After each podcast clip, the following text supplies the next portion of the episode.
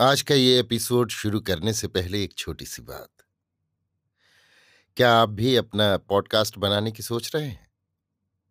तो anchor try कीजिए। ये पॉडकास्ट बनाने का सबसे आसान तरीका है। नंबर एक, ये फ्री है।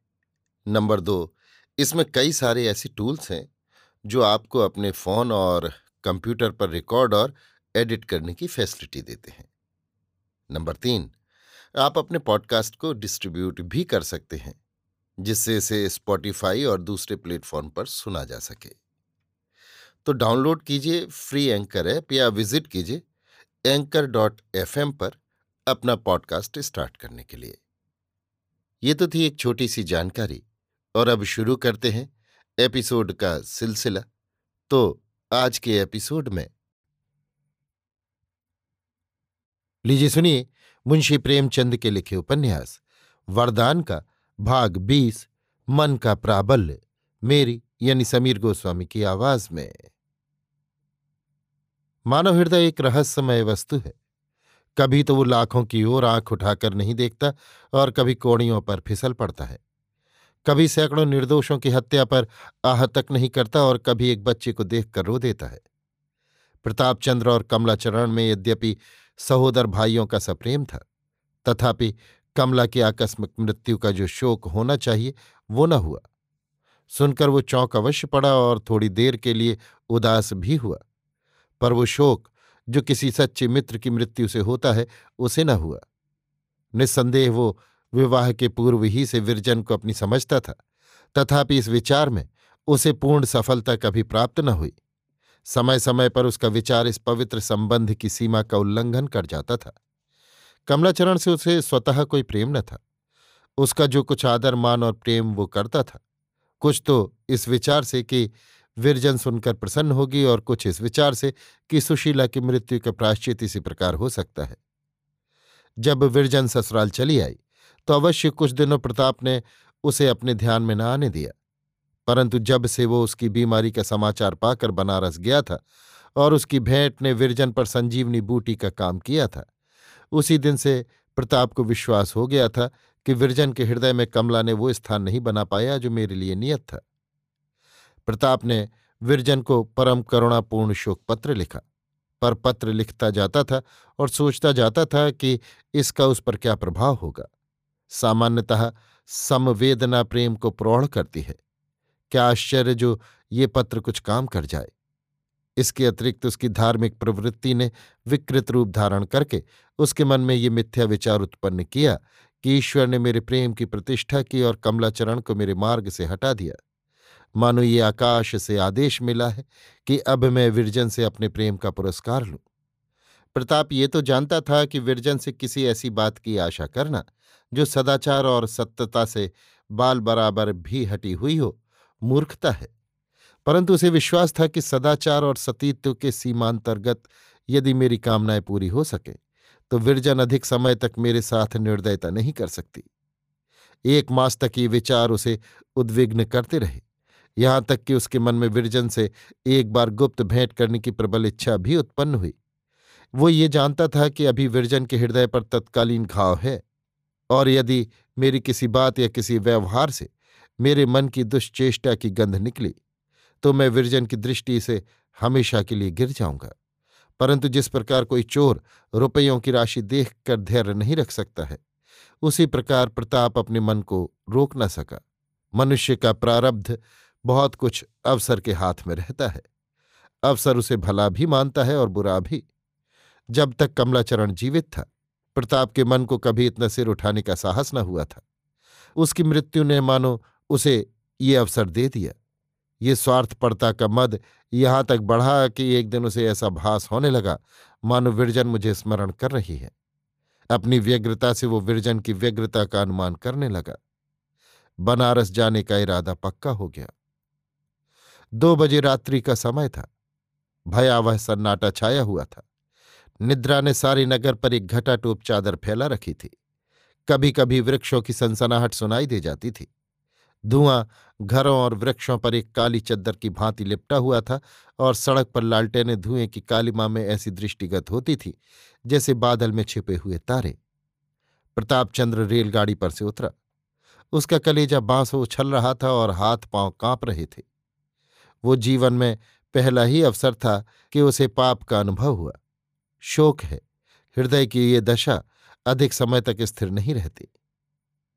वो इस दुर्गम मार्ग को पूरा कर लेती है। जिस मनुष्य ने कभी मदरा नहीं पी, उसे उसकी दुर्गंध से घृणा होती है। जब प्रथम बार पीता है तो घंटों उसका मुख कड़वा रहता है और वो आश्चर्य करता है कि क्यों लोग ऐसी विशैली और कड़वी वस्तु पर आसक्त हैं। पर थोड़े ही दिनों में उसकी घृणा दूर हो जाती है और वो भी लाल रस का दास बन जाता है। पाप का स्वाद मदरा से कहीं अधिक भयंकर होता है। प्रतापचंद्र अंधेरे में धीरे धीरे जा रहा था। उसके पाँव वेग से नहीं उठते थे, क्योंकि पाप ने उनमें बेड़ियाँ डाल दी थीं। उस आह्लाद का जो ऐसे अवसर पर गति को तीव्र कर देता है, उसके मुख पर कोई लक्षण न था। वो चलते चलते रुक जाता और कुछ सोचकर आगे बढ़ता था।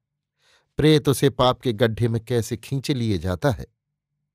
प्रताप का सिर धम धम कर रहा था और भय से उसकी पिंडलियाँ काँप रही थीं। सोचता, विचारता घंटे भर में मुंशी श्यामाचरण के विशाल भवन के सामने जा पहुँचा।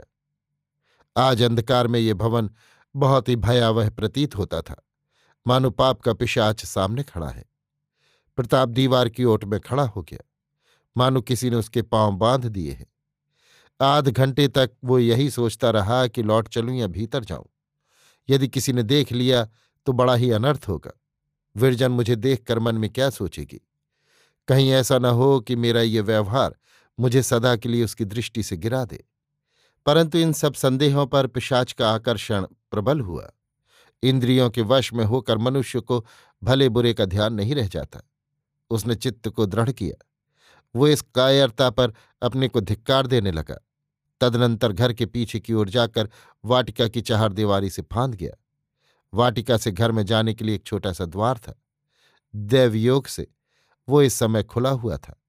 प्रताप को ये शकुन सा प्रतीत हुआ, परंतु वस्तुतः ये अधर्म का द्वार था। भीतर जाते हुए प्रताप के पाँव थर्राने लगे।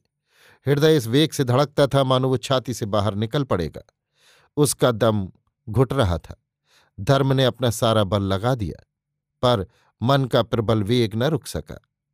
प्रताप द्वार के भीतर प्रविष्ट हुआ और आँगन में तुलसी के चबूतरे के पास चोरों की भांति खड़ा सोचने लगा कि विरजन से क्यों कर भेंट होगी। घर के सब केवाड़ बंद हैं। क्या विरजन भी यहाँ से चली गई? अचानक उसे एक बंद दरवाजे की दरारों से प्रकाश की झलक दिखाई दी। दबे पाँव उसी दरार में आँख लगाकर भीतर का दृश्य देखने लगा। विरजन एक सफ़ेद साड़ी पहने, बाल खोले हाथ में लेखनी लिए भूमि पर बैठी थी और दीवार की ओर देख देख कर कागज़ पर कुछ लिखती जाती थी। मानो कोई कवि विचार के समुद्र से मोती निकाल रहा है। लेखनी को दांतों तले दबाती, कुछ सोचती और लिखती, फिर थोड़ी देर के पश्चात दीवार की ओर ताकने लगती। प्रताप बहुत देर तक श्वास रोके हुए ये विचित्र दृश्य देखता रहा। मन उसे बार बार ठोकर देता, पर यह धर्म का अंतिम गढ़ था। इस बार धर्म का पराजित होना मानो हृदय धाम में पिशाच का स्थान पाना था। धर्म ने इस समय प्रताप को उस खड्डे में गिरने से बचा लिया, जहाँ से आमरणों से निकलने का सौभाग्य न होता। वरन ये कहना उचित होगा कि पाप के खड्डे से बचाने वाला इस समय धर्म न था, वरन दुष्परिणाम और लज्जा का भय था। किसी किसी समय जब हमारे सद्भाव पराजित हो जाते हैं, तब दुष्परिणाम का भय ही हमें कर्तव्यच्युत होने से बचा लेता है। विरजन के पीले वदन पर एक ऐसा तेज था, जो उसके हृदय की स्वच्छता और विचार की उच्चता का परिचय दे रहा था। उसके मुखमंडल की उज्ज्वलता और दृष्टि की पवित्रता में वो अग्नि थी, जिसने प्रताप की दुष्चेष्टाओं को क्षण मात्र में भस्म कर दिया। उसे ज्ञान हो गया और अपने आत्मिक पतन पर ऐसी लज्जा उत्पन्न हुई कि वहीं खड़ा रोने लगा।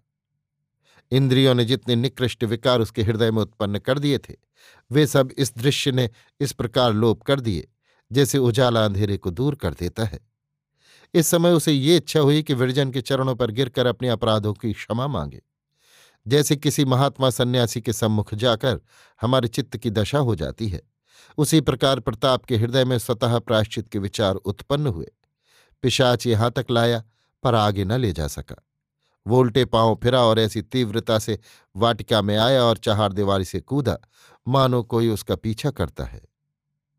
अरुणोदय का समय हो गया था। आकाश में तारे झिलमिला रहे थे और चक्की का घुर शब्द कर्णगोचर हो रहा था। प्रताप पाँव दबाता मनुष्यों की आँखें बचाता गंगा जी की ओर चला। अचानक उसने सिर पर हाथ रखा तो टोपी का पता ना था और न जेब में घड़ी ही दिखाई दी। उसका कलेजा सन्ने से हो गया। मुँह से एक हृदय वेधक आह निकल पड़ी। कभी कभी जीवन में ऐसी घटनाएँ हो जाती हैं जो क्षण मात्र में मनुष्य का रूप पलट देती हैं। कभी माता पिता की एक तिरछी चितवन पुत्र को सुयश के उच्च शिखर पर पहुँचा देती है और कभी स्त्री की एक शिक्षा पति के ज्ञान चक्षुओं को खोल देती है। गर्वशील पुरुष अपने सगों की दृष्टियों में अपमानित होकर संसार का भार बनना नहीं चाहते। मनुष्य जीवन में ऐसे अवसर ईश्वर प्रदत्त होते हैं। प्रताप चंद्र के जीवन में भी वो शुभ अवसर था जब वो संकीर्ण गलियों में होता हुआ गंगा के किनारे आकर बैठा और शोक तथा लज्जा के अश्रु प्रवाहित करने लगा। मनोविकार की प्रेरणाओं ने उसकी अधोगति में कोई कसर उठा न रखी थी, परंतु उसके लिए कठोर कृपालु गुरु की ताड़ना प्रमाणित हुई। क्या ये अनुभव सिद्ध नहीं है कि विष भी समय अनुसार अमृत का काम करता है? जिस प्रकार वायु का झोंका सुलगती हुई अग्नि को दहका देता है उसी प्रकार बहुधा हृदय में दबे हुए उत्साह को भड़काने के लिए किसी बाह उद्योग की आवश्यकता होती है।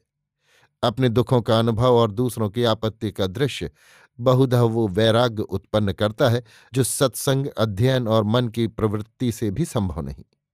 यद्यपि प्रताप चंद्र के मन में उत्तम और निस्वार्थ जीवन व्यतीत करने का विचार पूर्व ही से था तथापि मनोविकार के धक्के ने वो काम एक ही क्षण में पूरा कर दिया, जिसके पूरा होने में वर्षों लगते। साधारण दशाओं में जाति सेवा उसके जीवन का एक गौण कार्य होती, परंतु इस चेतावनी ने सेवा को उसके जीवन का प्रधान उद्देश्य बना दिया। सुवामा की हार्दिक अभिलाषा पूर्ण होने के सामान पैदा हो गए। क्या इन घटनाओं के अंतर्गत कोई अज्ञात प्रेरक शक्ति थी? कौन कह सकता है? अभी आप सुन रहे थे मुंशी प्रेमचंद के लिखे उपन्यास, वरदान का, भाग बीस, मन का प्राबल्य, मेरी यानी समीर गोस्वामी की आवाज़ में।